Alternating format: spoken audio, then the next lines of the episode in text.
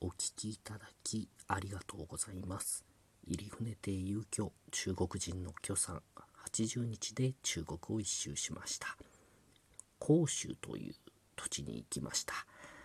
国民党がですね、清王朝と戦った記念碑ですね、10回ぐらい戦ったそうで、なんで孫文さんとかですよね。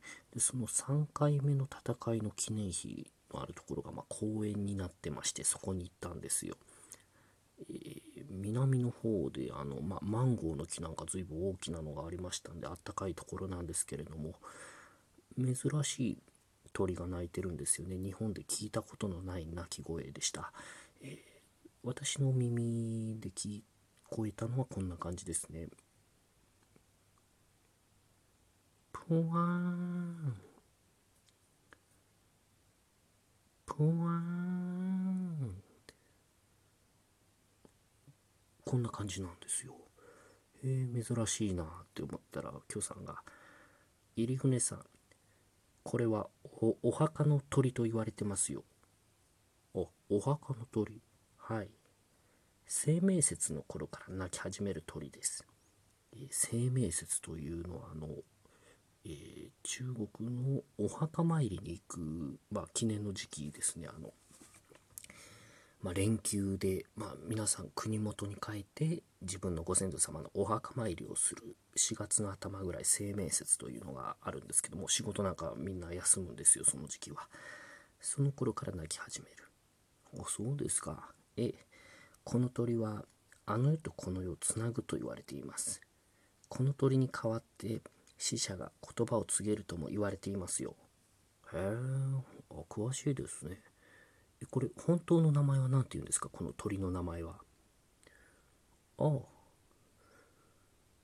急に忘れてしまいましたよ。何でしたっけ。あそこのおばあちゃんに聞いてみましょう。公園ですからたくさん人が来てるんですけども、いかにももうなんていうか、地元の方っていう感じのおばあちゃんが一人、柵にもたれかかってたんですよね。そこにいて、許さんが聞くんですよ。おばあちゃん、この鳥、ほら、この鳴いてるこの鳥、こ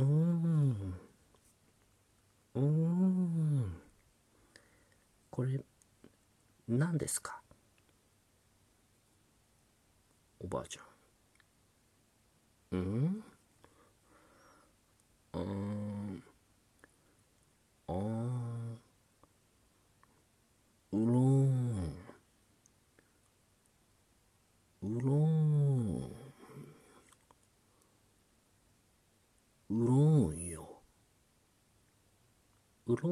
違います、違うんだって言ったら、他のおばあちゃんも寄ってくるんですよね。おばあちゃんがどんどん寄ってくる。で、新しいおばあちゃんが、許さんとその前のおばあちゃんの会話を聞いて、でその前のおばあちゃんが新しいおばあちゃんにまた聞くんですよ。この鳥よ、この鳥、うろーん、うろーん。新しいおばあちゃん、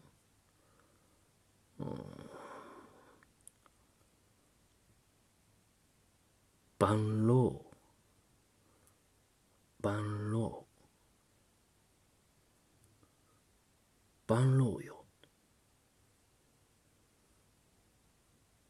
全部違うんですよね。で、小雨もちょっと降ってきたので、許さんがありがとうございますってお礼を言って、その場はもう失礼したんですよ。で、許さん、結局どれだったんですか。わからなかったんですけど、どれなんですかね。僕もわかりませんよ。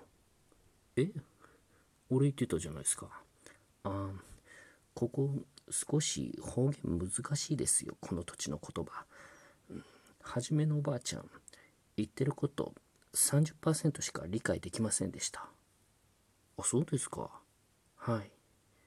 後のおばあちゃん、100% 理解できませんでした。100%? 理解できなかったんですか。はい。後で友達にメールで聞きます。泡みたいな会話。